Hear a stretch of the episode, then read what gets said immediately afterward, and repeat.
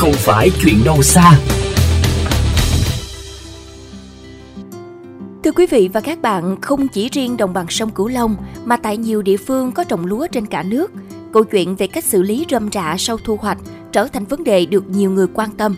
Đặc biệt đã có nhiều ý kiến đề xuất về quy định cụ thể liên quan đến việc đốt rơm rạ sau thu hoạch, bởi đây là một trong những hoạt động gây hại đến môi trường.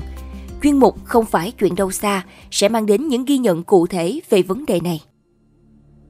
Những ngày này, đến thăm nhiều cánh đồng tại đồng bằng sông Cửu Long sẽ dễ dàng bắt gặp ánh mắt phấn khởi của bà con nông dân khi lúa đạt năng suất tốt, trong khi giá cả đang ở mức cao, đảm bảo cho bà con có lợi Gia đình có hơn một hecta lúa với kinh nghiệm canh tác hơn 10 năm.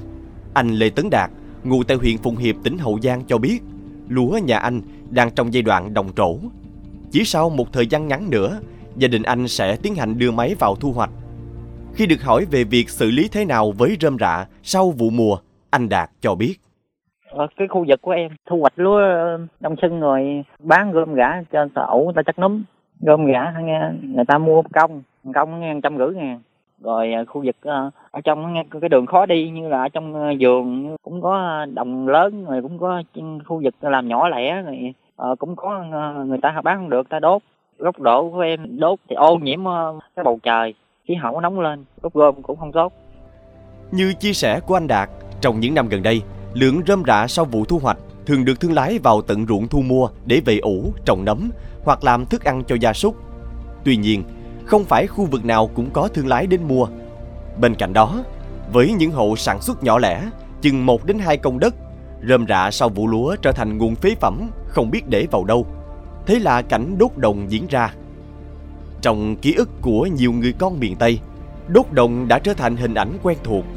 Bởi lẽ từ nhiều năm về trước, bà con đã có thói quen chất rơm rạ khô lại đốt, vừa giải quyết được nguồn phế phẩm nông nghiệp, vừa phục vụ cho mục đích làm sạch ruộng đồng, diệt trừ sâu hại trong vụ mùa cũ. Thế nhưng, đây cũng chính là nỗi ám ảnh với nhiều người dân sống xung quanh khi môi trường bị ô nhiễm, khói bụi mịt mù. Đáng nói hơn, khi khói đốt đồng còn là mối đe dọa trực tiếp đến vấn đề an toàn giao thông.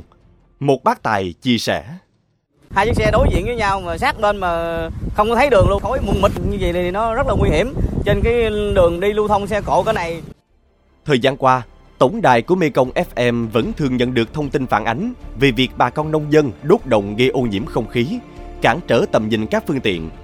Mặc dù theo thời gian, ý thức của người dân dần được nâng cao, tình trạng này cũng giảm tần suất xuất hiện. Nhưng có lẽ, để tất cả người dân cùng nhận ra tác hại của khói đốt đồng, vẫn cần thêm thời gian. Cũng là một bác tài thường dọc ngang nhiều tuyến đường qua các tỉnh thành miền Tây.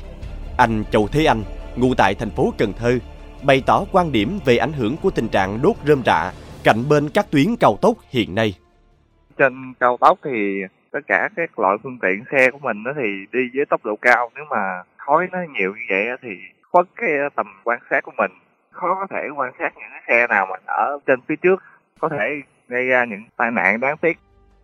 Tại đồng bằng sông Cửu Long, nhiều đoạn cao tốc, quốc lộ đi ngang qua các khu vực bà con trồng lúa.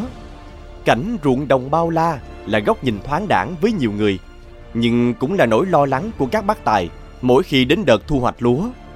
Rơm rạ để trên đồng chừng nửa tháng cho khô, sau đó được gom lại thành đống và đốt. Khói tỏa ra trắng cả một góc trời, theo gió tràn qua làng xe đang di chuyển. Xe sau không nhìn thấy xe trước, thậm chí không nhìn rõ mặt đường. Thế là nguy cơ xảy ra tai nạn tăng cao. Một số đoạn qua cao tốc Trung Lương Mỹ Thuận, qua quốc lộ 1A, quốc lộ 91C hay nhiều tuyến đường khác sẽ cần lắm sự tập trung quan sát của các bác tài.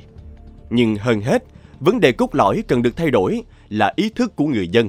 Nhìn nhận giá trị cộng rơm theo một hướng khác thay vì đốt bỏ, vừa tránh lãng phí, tránh ô nhiễm môi trường – vừa hạn chế nguy cơ xảy ra tai nạn. Đừng để niềm vui vụ đông xuân trúng mùa trúng giá đi kèm với nỗi lo khói bụi từ việc đốt rơm rạ.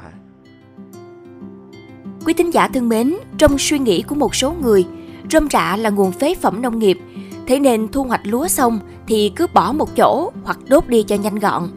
Thế nhưng với nhiều người, rơm rạ có thể được tận dụng vào nhiều vai trò, từ lên liếp trồng nấm rơm, ủ gốc cây trồng cho đến làm thức ăn cho gia súc.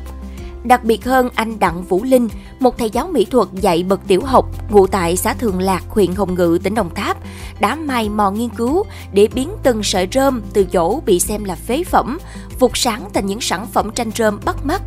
Việc làm này có ý nghĩa quan trọng trong việc tận dụng giá trị cộng rơm, bảo vệ môi trường và tạo sản phẩm đặc thù cho địa phương.